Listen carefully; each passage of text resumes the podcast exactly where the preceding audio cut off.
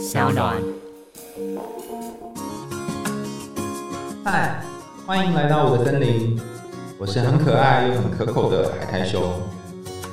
海苔熊心里话，在这里陪着你。大家好，欢迎来到海苔熊心里话，我是海苔熊。关注我们节目的朋友们，还记得我们从五月初到七月底跟轻松电台合作的共同播出计划吗？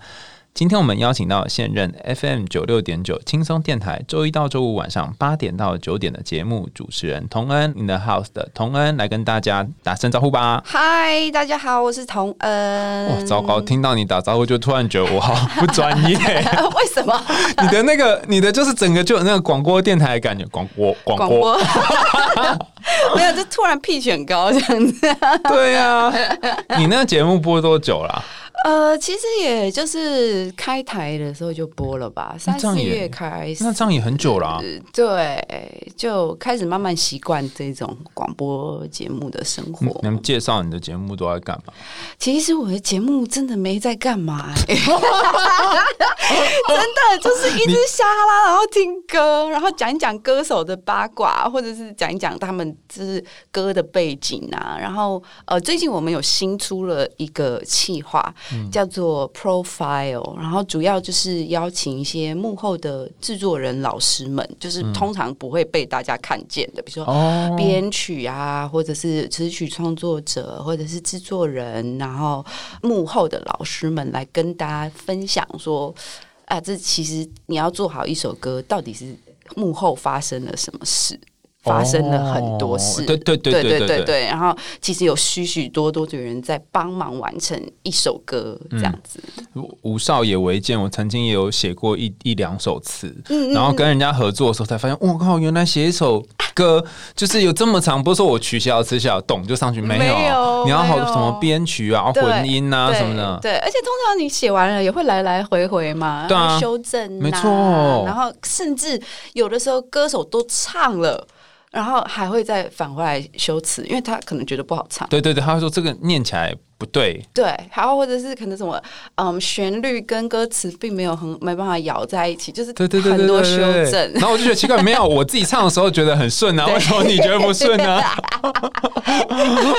对，可能你唱在这边啊的时候很顺，可是歌手可能要唱在啊这边，然后那个字的发音，然后它就会变得不顺。哦，你这么一说好像有点道理，所以，我们的节目大概就是在讲音乐是音乐的故事，对音乐的故事，然后有的没的，然后通常也是讲一些帅哥美女，然后觉得 好好听哦，其实也讲不出什么啦，就是都是那边啊，你不觉得很好听吗？对我觉得很好听，啊，完毕。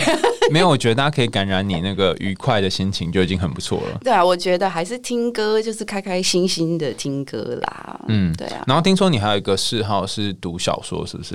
啊呀。就是各式各样的小说都读。什么都读，我觉得可能是我妈培养我从小阅读的习惯。嗯，我大概幼儿的时候，她就会买那种汉生的童书。哦那个我也有买。哦，我超爱一本叫《放屁》的，那本书好可爱。我那时候等一下，放屁是一个童书，对嗯，它就叫放屁。然后那个作者写了一系列有呃鼻孔，然后还有什么血什么，然后就是用那种很简单的方式跟孩子就是。告诉孩子说，呃，这就是我们人类的身体，生理的对对对对对，超可爱的。我在三四岁吧，爱死那本放屁，然后还自己在那个封面上面打了一个一百分。你 真的好有趣哦！糟糕了，从小就喜欢放屁。对，那你这么多本从以前到现在念过的故事书、嗯小说当中，你最喜欢的是哪一故事啊？呃，其实有蛮多，像我刚刚讲的童书，然后其实我在二三年级的时候也很喜欢一本书，叫做《窗边的小豆豆》。哦，这个我有听过，但对，但我没有，但我没有读过。没有，就是也很轻松读。我觉得对大人来讲很轻松读的，对孩子会觉得呃很有趣啊，因为就是可能小豆豆会跟大家差不多的年龄这样子，然后哎、可是我记得他说有很多集啊，对，就是窗边的小豆豆，你可以先从这一本，因为它还有整个后续，什么小豆豆二三什么的，什么什么之对。对对对对，因为他就其实他就是在写他自己的童年，嗯嗯嗯嗯，就是他，可是他写的很有趣，小野彻子那个作者，对，小豆豆是怎样的女生吗？女生嗯，女生是怎样的女生啊？非常不太合群的女生，所以小朋友会觉得。小朋友会觉得有趣，因为就是我就是要跟别人不一样。对他，他其实跟别人不太一样，就他很多自己的 murmur，然后大家可能都照着规矩做事，但是他就是比如说。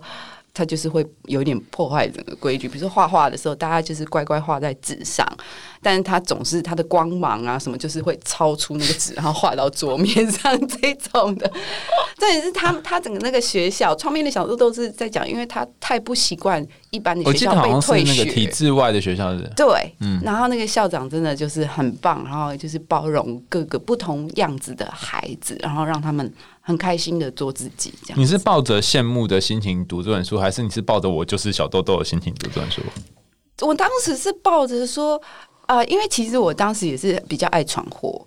然后你是大豆豆，我的我就是很爱讲话，爱讲话讲到就是老师写了一个板子叫大嘴巴，然后叫我挂在身上一整天，然后我一点也不觉得羞耻，我就挂着，然后去上厕所，去福利社什么的，就大嘴巴。那想说哈哈，我是大嘴巴怎么样？对，然后回家还跟妈妈讲，哎，老师说我是大嘴巴，一点不 真的是个大痘痘。对，哦，所以你是跟他有一点像的，而不是。是羡慕他，然后自己做不到这样。对我当然就是，然后当然也是很羡慕说啊，他的学校很棒，嗯，然后他的老师跟同学都挺包容他的，嗯。那我阅读的习惯就是这样慢慢累积培养起来。对对对对对，然后。我妈从来不管我看什么，嗯，她一直都就是只要我看了书，她就很很高兴。我觉得一部分原因是我看了书，我就安静，不会去吵她，就跟现在平板养小孩概念一样。对，有一点这样子。然后我自己看了书，然后就是很多想法跟他讨论，他就觉得，哎，我孩子这样还会思考，哎，还不错。那你今天要谈这个《少年格马兰》是什么时候读的书啊？其实《少年格马兰》是我大概五六年级。什么？你五六年级就看懂这个？哎，不容易看呢。会吗？这个故事没有很容易呀。可是其实哦，可能我觉得还好吧。可能对长篇来讲，对孩子比较难入手。二十二十几集的样子。对，然后他可是他就是我哦，那时候可是我可是看一整本，对，他就是二十几章啊。对对对对对对对，我是觉得还好，因为真的作者写的还蛮棒的吧。嗯，我是觉得还蛮好的，比如说他在描写那个台湾的景色啊，就描写的很美，这样很美。那我觉得这个故事它特别吸引我，也是就是这个主角潘兴格。那他其实有这个格马兰族、平埔族的这个血统，但是也是原住民的意思。对，其实现在不太讲平埔族，是不是？对啊，因为现在大家都是独立出来了啦。嗯，然后就是他其实很难面对自己有原住民血统这件事。嗯然后他当时还喜欢班上一个女同学，然后就挺自卑的，还想说。啊，他会不会喜欢我？他会因为我是原住？哎，他喜欢的女同学是平地人，平地人。哦，然后就说就觉得说，他会不会因为我是我有原住民的血统，然后就。就不喜欢我。对对对对对。好，为了避免同仁等下爆雷太多，所以我先 我先简单讲一下这个故事，等下再让他讲哦。好。如果你到网络上面搜寻这个故事的话，嗯，你会看到在维基百科有做一个简单的简述，然后我会念一段那个刚刚同仁讲的那个，就是景色很美的地方，大家感觉一下什么叫做景色描写的很美。嗯。好，一如以往哈，就是你可以。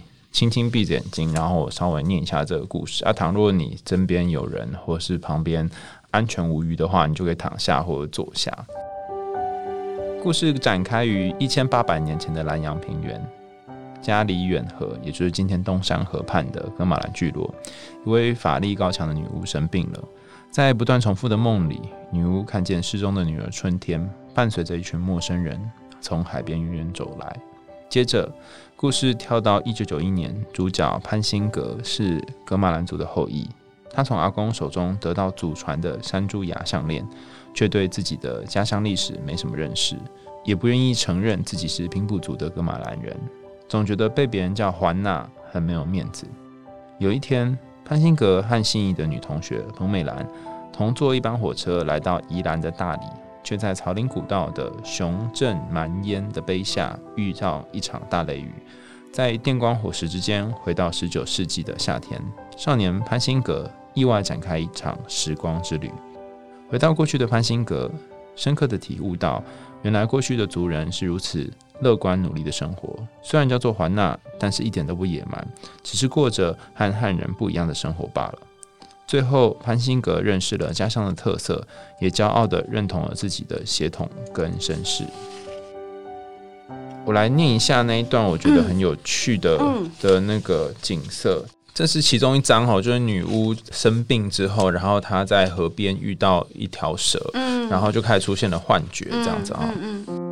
晚霞红艳的此刻，呼爸就是这个女巫盛装来到河边，她问问河神：“智慧的河神啊，请你告诉我，这个男孩是谁？”因为她看到一个男孩在她眼前，一个幻觉的感觉。然后，智慧的河神啊，是不是春天要来带我走？智慧的河神啊，是不是我不够尽责？天地的灵要收回我的法令。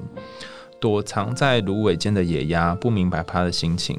它们被水波和歌声惊扰，霎时间咕咕呱呱的啼叫，叫声有些不悦。幸好河面辽阔，啼声变得悠扬。由橙红转为淡紫的天空，也像平日一样的宽广。而这淡紫的色彩，干净得近乎透明，遂招来几颗星星。星子们显然也不明白呼爸的心情，否则不会闪耀得如此好看。海岸不远，满涨的海潮格外汹涌。他们抨击海岸，随意自在，潮声沿着河口荡过来，有意偷听呼爸高亢的颂歌。但是他们一定也不知道呼爸的心情，否则不会这样不顾颂歌的节奏，只顾自己响亮。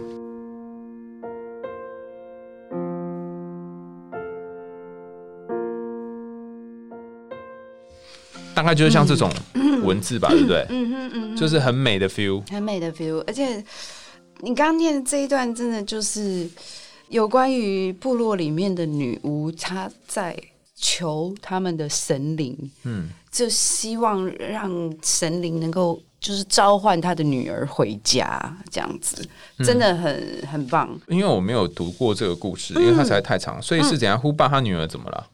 其实就是刚刚我们讲潘辛格嘛，然后他他对于他的身份认同很有很有疑惑这样子，然后他就穿越时空，他原本是这个一九九一年的人，那 穿越时空到十八世纪一八零零年的夏天，嗯。他就碰到了一个女生叫做春天，嗯，然后其实春天就是这个胡巴女巫的女儿。哦，是哦，有终于串起来了啊，对，那。他为什么会碰到春天？其实春天是被拐的，因为他就说他想要去看野姜花，然后有汉人跟他讲说，龟山岛上面的野姜花最漂亮。然后人家说那骗集团对对，他说真的吗？漂亮吗？然后人家就说那我带你去看，然后就就这样被拐走。我当时心里就在想，野姜花是有多好看啊！哈喽哈喽，没有，他可能是他可能是小红帽的那个花的概念，对，就路边去采了一个花就不见了。对，他其实就是其实还蛮单纯。然后故事里面也描写，就是春天是一个非常。单纯的女生，然后她就是很爱自然，然后很喜欢花这样子。所以春天被拐走了，然后她被拐拐走，然后刚刚那一段就是女儿失踪了，然后她她就就就求天问地，希望那个女儿可以回来，回来，然后她就看到幻觉，就是看到她女儿还有。还有一些跟着一些人，还有看到一个少年，也就是我们的主角潘兴格。哦，所以刚刚那个少年，对，所以刚刚少年是潘兴格即将要出现的样子。对对对对对。哎，那等一下，他既然知道他的女儿在龟山岛，就去龟山岛找他，不是女巫吗？他不知道他在龟山岛啊。其实他春天也没有，eventually 也没有到龟山岛，他就是被拐到汉人的城市里面去，要准备被卖掉。然后是潘兴格。他就是中间遭遇了一些事，然后他到了头层，就认识了这个春天，然后他决定要帮他回家。你说潘潘辛格到了头层，嗯嗯嗯，然后当时刚好就是头层举办了一个庆典，嗯，也就是我们大家就是很大家都知道的那个抢姑的那个活动，然后在那边他们认识了一个呃文人，然后还有一个。那时候他们讲罗汉脚，嗯，就是从从大陆到台湾，然后没有娶。没有娶媳妇，然后就是来赚钱、工作赚钱的那个年轻单身男子，这样，然后非常有义气，嗯。就带着他们就是逃跑，就是四人组队就对了。对对对，然后当然就是后来就是也没这两个汉人的事啊，他们就划船划船从头城那边的小小的港口划船划船，带着他们就是带着春天一起回到他们的部落，然后在那边的部落，潘辛格就发现啊，原来。格马兰族的生活很简单，这样，然后也认识了春天的弟弟巴布。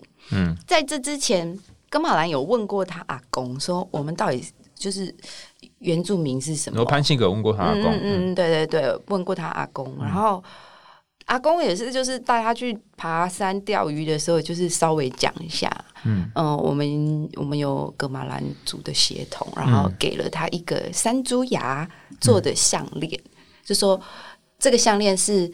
呃，潘辛格的阿公从他的曾阿公那边收到的，就是流传下来的项链，然后现在交给他。那他穿越时空的时候，其实也带着那个项链，他就觉得这个可能是他唯一跟这个格马兰族有有任何联系的东西。对，后来他他穿越以后，到了他们的部落里面，跟大家一起生活，然后也跟春天的弟弟巴布成为了好朋友。嗯，那有一次就是他们去打猎还是什么的，然后就讲他怎么瞬间就会打猎技能了？他不会啊，他就是跟着去啊，哦跟着族人一起去、我啊。想说怎么那么快，没有穿越时空就突然变很厉害？没有很厉害，他就跟着大家一起去，就是嗯参与到大家的生活这样。然后呃，打了一个山猪，山猪的牙被巴布拿起来，就是做了做成项链。他一看就觉得。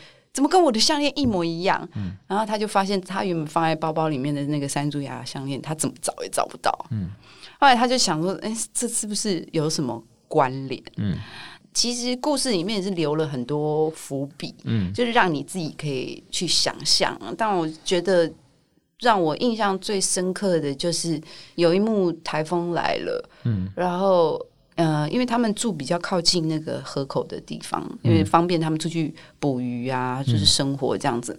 就那个洪水就淹进来，海水就淹进来，结果没想到村庄里面有一个孕妇正在生孩子，嗯那大家就躲到，全部都躲到他们的屋顶上，想要躲避洪水这样子。哦，因为水会淹到。对，然后就孕妇就在下面生孩子。等一下，不是不是不是洪水吗？对啊，她就就在上去屋顶生？就是就是快要快要淹过来了，快要淹过来了，要赶快先生下来对对对，要赶快，因为他根本也没有力气爬上去，嗯对。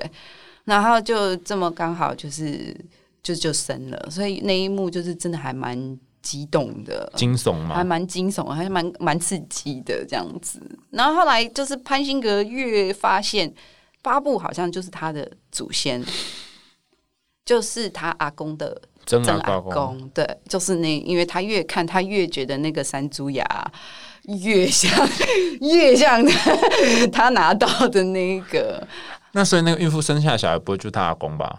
不是不是不是。就是另外另外当时那个他们认识巴布的时候，巴布还是大概十岁哦出头的小孩嗯。这样子，所以就是呃，潘辛格在跟格马兰族人呃住在一起生活的时候，他才慢慢理解到说，哦，原来大家都只是很单纯，然后并不是叫做什么环呐、啊，就是不是很野蛮，就是过的生活不一样。嗯对，那当时对我来讲。还蛮有趣的这个故事，因为其实我是长在台北的原住民嘛，嗯。而且那时候根本不叫原住民，那时候叫山地人。嗯，然后你在学校里面，老师每学期开学的时候都会说，闽南人举手，客家人举手，山地人举手，然后每次就是只有我一个这样子。而且是最后举手的那一个，对对，最后举手。然后其实我当时就是对于山地人，大家也没有这个名词，大家没有什么感觉啦，就是都还蛮习惯，就是就是山地人，只是比较有疑惑，就是平地三包跟山地三包，就有问过我爸，我说、奶奶也没住山上啊，我们过年回去的时候也不是山上，为什么叫山地人？就有时候很难解释。然后我当时也被。被那个我很要好的一个同学的妈妈嗯直接当面讲说，因为我陪她走回家，然后她在门口的时候，他妈从家里出来就直接说，跟他女儿说不要跟那个华纳玩，然后什么什么的，直接就是当着我的面对。然后其实我听不懂，我不了解。哦，所以你也没有生气。我没有生气，我只是很疑惑。然后什么叫做那个环娜？对对对，然后我回家的时候问我爸，我爸就是说，就是很不好听，叫山地人的称呼这样子。嗯，但是我倒是还也没有感受到有很多的歧视，或者是什么刁难或者被欺负，倒是也没有。毕竟我小时候都这么叽呱那么爱讲。对，所以我在读到潘辛格这个故事的时候，就觉得很有认同感，因为其实他对他的家乡没什么认识，他对哥马兰族的历史没什么认识，我也同样。嗯我只知道我爸是阿美族，然后呢，嗯阿美族的一切的嗯，比如说阿阿美族分分布在哪，我那时候都不太知道。那你回阿妈家的时候是回哪？就花莲呐、光复，那你又说不是山上，所以它是一个平地的对对对，光复是平地啊，的部落对对对对对对对，哦。那那边的生活，因为我真的不了解是长什么样子啊？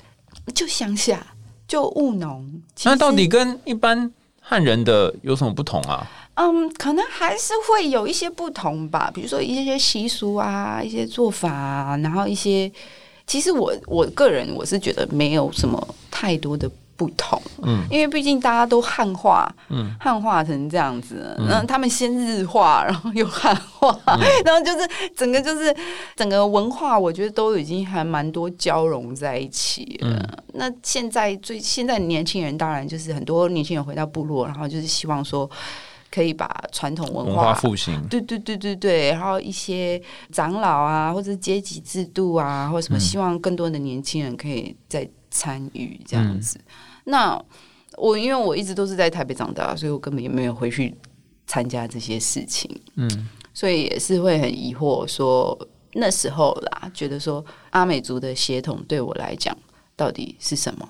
是只是让我唱歌比较好听，或者只是让我跑的比较快而已，还是是怎样？就是好像根本也没有，就是会很 confused。可是人家又直接会把你分辨，说啊你就是山地人，啊你就是怎么样怎么样。那读了这个故事之后，你有比较认同你是阿美族的人吗？还是你有不一样的感觉？我是觉得，呃，当然刚好，因为我读这个故事的时候，我自己也处在于那个很困惑的状态，刚好在认同的那个阶段。对对对对。对，然后当然就是你会觉得说，潘辛格是因为穿越时空到了当时的那个格马兰的部落，他才知道说原来格马兰是这样生活，嗯，然后怎么样怎么样怎么样的，所以他很有感觉，他在他在感觉自己好像要穿越回去之前，他就跟那个巴布讲说，不要卖你的土地，如果你把土地卖给汉人，你，就没有了，你就流离失所，然后你们大家就会就会就这个族就不见了。所以他是在替巴布着想。对对，他是在替，他就跟巴布讲说，你你要告诉你的主人不要乱把不要把自己的土地卖掉，这样子。因为其实，在当时他穿越过去的时候，他就已经发现很多汉人会跟呃平埔族人，然后什么原住民交易土地啊，然后又被骗啊，然后什么的，就只土地就是一直这样慢慢的不见这样子。哦，呀呀呀！哎，所以你就说你那时候很在也在认同的困境当中，然后读了这个故事，你有变就有一些对你来讲什么影响吗？嗯，对我来讲就是很，因为你没有穿越嘛。对我没有穿越，但是对我来讲就是比较就是哦，也有人跟我一样对于自己的身份很困惑。那哦，对，原来也有人跟我一样，然后他也不是纯的协同嘛，嗯我也是，我也不是纯的，所以就是觉得说啊，有人跟我一样很好，然后他好像也就接受了，然后我就说，我就觉得，哎，那我虽然没有那么遭受到，就是比如说人家有伤害我，因为我是原住民这样子，虽然没有这样，但是我也觉得说，哎，好像我也就。OK，有人跟我一样好，那也没什么不好，我不奇怪。获得一种普通感、认同感，好像有人跟你一样。对对对，哦，可惜你没有机会就穿越到一百年前的阿美族的世界。对啊，应该会很好玩吧？哎，可是我记得阿美族是不是有住山上跟住地上的、啊？有，因为我听过有一些是认同感比较明显的啊，嗯嗯他们就说他们是阿密斯阿密斯这样，嗯嗯对啊，又有住山上的，也有住海边的，也有住平原的。嗯，这么多哦，对，阿美族是人数最多的其中一族，嗯，对对对，所以分布蛮广的啦。哦，啊，你真的颠覆我，我真是孤陋寡闻。我一直以为原住民一定要住山上，嗯，没有没有没有，所以对不对？所以那个名字当时的什么平地三包，我爸就说就是住在平地的。山地人，然后我说可是就是这是什么？就是完全又又是不理解平地又是山地，对到对对。底是什么地对，你知道？那时候我们的身份证上面都写啊，平地三包或者是山地三包啊。哦，对啊，反正总之我们就是三包嘛。对啊，包山、包平地跟包海岸对这样。对对对对对，还蛮有趣的啦。哦，你现在可以笑着讲，我觉得应该有很多人是承受着一些压力在过对这些日子。我觉得我是比较幸运的，嗯但是啊、毕竟就是真的可能没有我没有遭受过真的就是很严重的打击，然后很严重的伤害啊，嗯只是就是比较多的是就是。可能因为我又是一半一半嘛，嗯又不是纯的，然后又没有在部落生活的呃习惯，然后可能我国高中的时候跟一些原住民的朋友在一起，有的有的时候大家互相开玩笑的时候，他们也会觉得啊，你根本就是平地人嘛，就是你根本没有这一块啊。对，那我也会有的时候觉得说，所以我到底是哪一边？然后或者是我干脆就也没有什么边啊，我就是就是这样。哎、没有，我觉得你讲到是一个很重要的心理现象、哎，对。就是呃，如果你就是纯纯种的原住民，那你就是你就会面临说你要不要被歧视的问题。对。那如果你是纯种汉人，你就会面临说我很担心我讲话会歧视原住民。对。但是你如果在中间，你就是半，我们称为 semi，对。就是一半这个一半这个，你就是我到底是哪一边？没错这其实也是很痛苦的，因为你跟原住民相处的时候，他们又说你又不是我们这边嗯的，你跟汉人相处也不是我们这边的，没错，就是我，这是我国高中比较常会碰到。那怎么办啊？你不是两边都不是人吗？啊？那我就是我自己啊。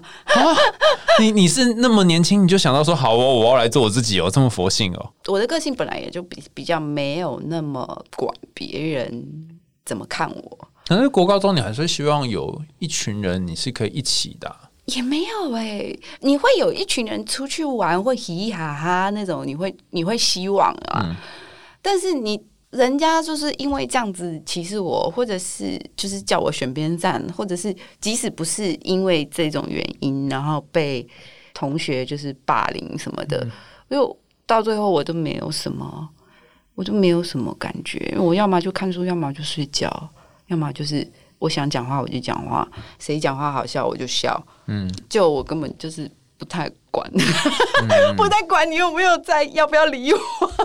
哦，原来是这样哦。对，可能是因为我的个性啦，嗯可能有人人会很在意。我曾经也有的时候，嗯、有没你说有没有那种觉得哦好难过啊，没有人理我啊？为什么这样？倒没有，嗯只有就是就是一下子，它都是一闪而过的，嗯就是啊，我今天没有人要跟我讲话，然后嗯，好，那我就看书，嗯，嗯，对对对，哎，你跟我蛮像的耶，我也是那种就是呃被欺负的时候，我就会躲到书里面的世界，对。然后就所以就也是念了很多很多很多很多的书，就这样。对对对对对，你就觉得书中的世界其实真的比现实有趣嗯。太多了，因为你可以穿越到任何地方。对对对对对对对，然后你可以跟潘金格一样。对对对，然后你有魔法啊，或者是什么的啊，都是各种不一样的东西。其实。